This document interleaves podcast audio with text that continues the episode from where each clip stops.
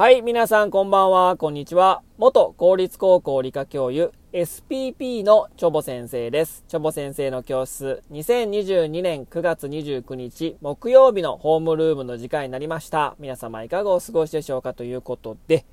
今日はですね、久しぶりにチョボ先生のおすすめ水族館シリーズをやりたいと思います。えー、第5弾ですね。まあ久しぶりですけども、えー第5弾のチョボ先生のおすすめ水族館をね、やりたいと思います。えー今日おすすめする水族館はですね、えー韓国コエックスアクアリウムでございますということで、なんかね、すごい行きにくいところばっかりね、あの、ご紹介してると思うんですけど、今日はですね、あの、海外の水族館でございますね。はい。まああの、海外旅行ね、まあ、そこまであの、経験はないというか、そこまでね、いろんな国を回ったのこともないですし、まあ、バックパッカーではないので、まあそんなにね、あの、数少ない、えー海外旅行渡航歴しかないんですけども、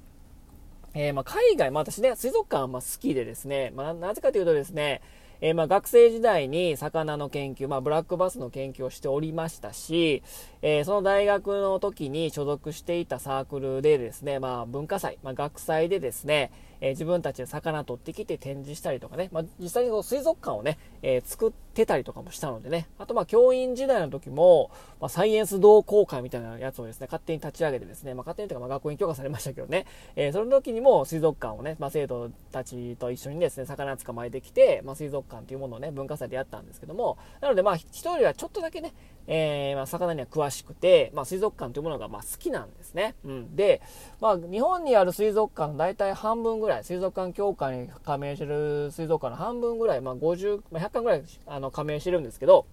そのうちのま50から60ぐらい行ってるので、まあ、水族館好きですし、水族館フリークなんですね。で、まあ、夢でもあったんですよね。海外の水族館に行ってみたい。ね、どんなとこか行ってみたいっていうのもあったので、えーま、海外旅行行った時にですね、もう水族館も絶対行こうと。おいうことをね、心に決めてたわけなんですね。はい。あとはですね、まあ、カナダのね、バンクーバーの水族館も行ったことありますし、まあ、そのまあ海外の水族館で言うと、まあ、まあ2つ目になりますかね。この韓国のコエックスアクアリウム、まあ、コエックス水族館ですね。えー、いうとこ行ってきました。まあ、行ったのはですね、2018年ですね、まあ、コロナ前の、に行きました。2018年の8月ですね、に、えーえー韓国に行ってですね、えーまあ、ソウル、まあまあまあ、ベタなんでね、まあ、いろんな面白いとこたくさんありますけども、とりあえずまあソウルに行こうということで、まあ、一人で行ったんですけども、まあ、ソウルに行って、ソウルにはですね、水族館まあ3つあるんですけども、まあ、拠点がですね、えーあのまあ、カンナム付近だったので、じゃあカンナムの近くにある水族館はということを探したらですね、あったんですね。えーあのですね、コエックスというのはですね、えーもう超巨大なショッピングモールなんですよ。もうめちゃくちゃでかかった。もう全部回りきれなかったですね。もうめちゃくちゃでかかった。はい。でね、そのね、ショッピングモールの中に、水族館があるんですね。えーまあ、都市型水族館という感じですけども、まあ、日本もね、都市型水族館、まあ、数多くありますけども、東京の墨田水族館とか、まあ、京都の京都水族館もですね、まあ、都市型と言われてますよね。まあ、うん。だからな、えー大体まあ海沿いにあるんですけど、まあ、独立したあの水族館が多いんですけども日本でねショッピングモールの中にあるって言われたらあんまないと思うんですよね。うんまあたまにあのんどこでしたっけ？あの森ビルの、えー六本木ヒルズかのところで企画展とかで、えー、と水族館やってますけどもショッピングモールにガチの水族館があるってなかなか少ないと思うんですけども、まあ、韓国のカンナムにあるわけなんですね。はい。で、このね、あの、コエックスってショッピングモールですね、あの、地下鉄サムソン駅降りたらね、もう出口からもうすぐ直結してるんで、もう濡れずに行くことができますし、まあ私はね、まあ、路面バスがね、非常に発達してるので、ソウルね、まあ、朝のね、4時ぐらいまで動いてますからね、まあ、バスで行ったんですけども、まず目にと飛び込んできたのですね、あのね、カンナムスタイル、覚えてますか？サイのカンナムスタイル。おっぱ、カンナムスタイルの、カンナムスタイルのあの手の、手の動きあるじゃん。あのバッテンにしてこうなんか踊るやつの、金色の手のオブジェがあったんですよ。カンナムスタイルの。おっぱ、カンナムスタイルみたいな。もうそれが目に引いて、また、あ、写真撮ったんですけど、で、えー、まあ、コエックスの中入りましてですね、もうめちゃくちゃ広いんですね。めちゃくちゃ広いから、もう歩いて歩いてどこなんかなと思いながら。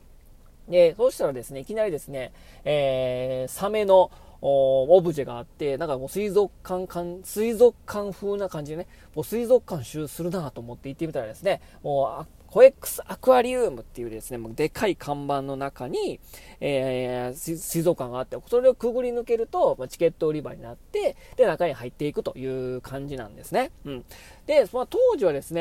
えー、1万5500ウォン、えー、日本円でだいたい1500円ぐらいですかね。今、今1ウォン10円ぐらいなので、当時はね、90、あ、あ100、あ1000ウォンがだいたい100円。まあ、だいたいまあ、10分の1すれば日本円になるんですけど、その時90ぐらいだったので、レートがね、まあ、1300円か400円ぐらいで、えー、入場料入りました。で、今ね、調べてみてね、今いくらやったんかな？今いくらなんかなって見てみたらですね、今なんとですね、3万2000ウォンですよ。もう2倍以上になってんですよ。え、高っと思ってね、いや、ほんまにね、物価上がってるなっていうのがね、もちろん、あのー、もう本当に、え感じられたんですけども、まあ、入ってね、えー、まあ、中入るとですね、まあ、えー、まあ、広さはね、えっとね、何坪 ?2400 坪ぐらいですし、超広大な、4340坪。それ、これ、モールの中ですよ。ショッピングモールの中ですよ。で、施設面積が2600 600坪ということですね。もう非常に広くてね、まあ、全体の水量は2500トンで、えー、その中にね、650種余りの生物がいて、えー、数はだいたい4万匹ですね、にぐらいいるという感じでですね、もう本当にですね、まあ、オーソドックスな、まあ、水族館ではあったですね。うん。で、まあ、淡水魚とか、アマゾンコーナーとか、アマゾンの模したやつとか、あと、回廊水槽みたいなね、トンネルみたいになってるところとか、まあ、淡水魚もいましたし、で、韓国の近くの海ということで、まあ、チェジュ島があるからですね、えー、まあ、チェジュ島の海とかね、そういう韓国の海を再現したやつとか、本当に、まあ、日本の水族館みたいな感じで、まあ、オーソドックスな水族館だったんですけども、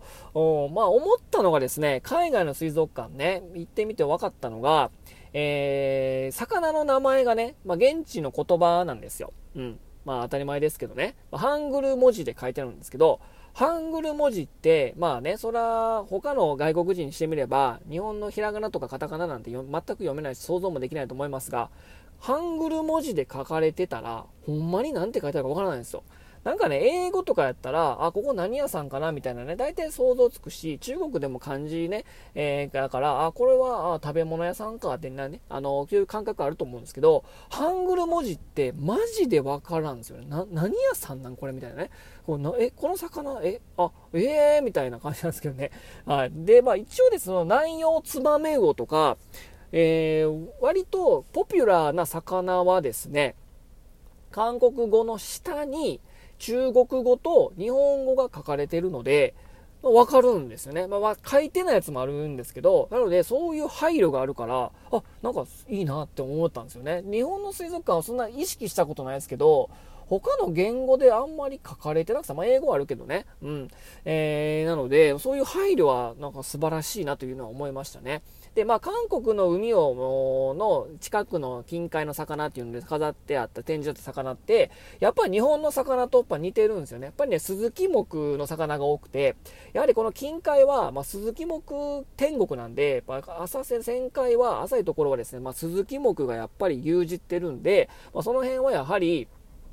韓国と日本近いから、やはり海の中でよく見る魚っていうのはスズキ目の魚が多くて、まあ、それは韓国も変わらないなっていうのを感じましたね。で、だけど名前じゃないですけど、名前のそのカングル文字の下に学名が書いてあるんですね。で、学名は世界共通で書かれてて、二名法って呼ばれてですね、俗名と首相名っていうことで、これもスウェーデンのリンネさんが考えたんですけど、この学名のおかげでですね、学名検索すれば、あ、これマダイなんかとかね、うん、あこ、このハングル文字書いてマダイなんみたいな感じで、こう素晴らしいしいと思ってね、もうリンネさん最高と思いましたね。もう学名ね、まあ論文書くときも、ね、必ずまあ、小図和名ってことで和名書くんですけど、その後ろに必ず学名つけるんですけど、学名つけるとやっぱり世界共通なので、あ、この魚だったのねとかね、この生き物だったねってわかるんで、やっぱ二名法っていうかもう学名ってやっぱすげえなっていうのを改めて、えー、感じましたね。あとは電話ボックスの中に水入れて飾ってたりとか、洗面台とか洗面器とか、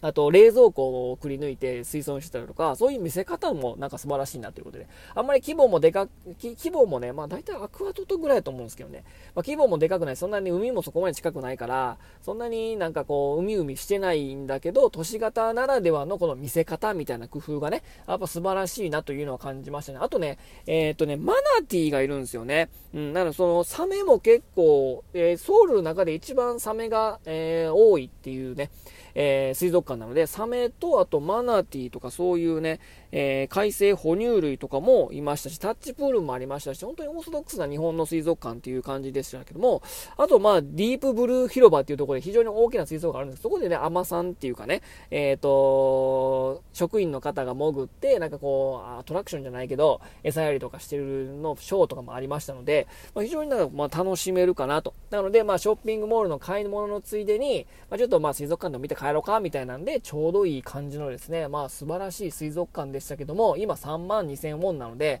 なかなかちょっとよろかっていう値段でもないからね、えー、なかなか今どうなんでしょうかという感じですけども、まあ、あの、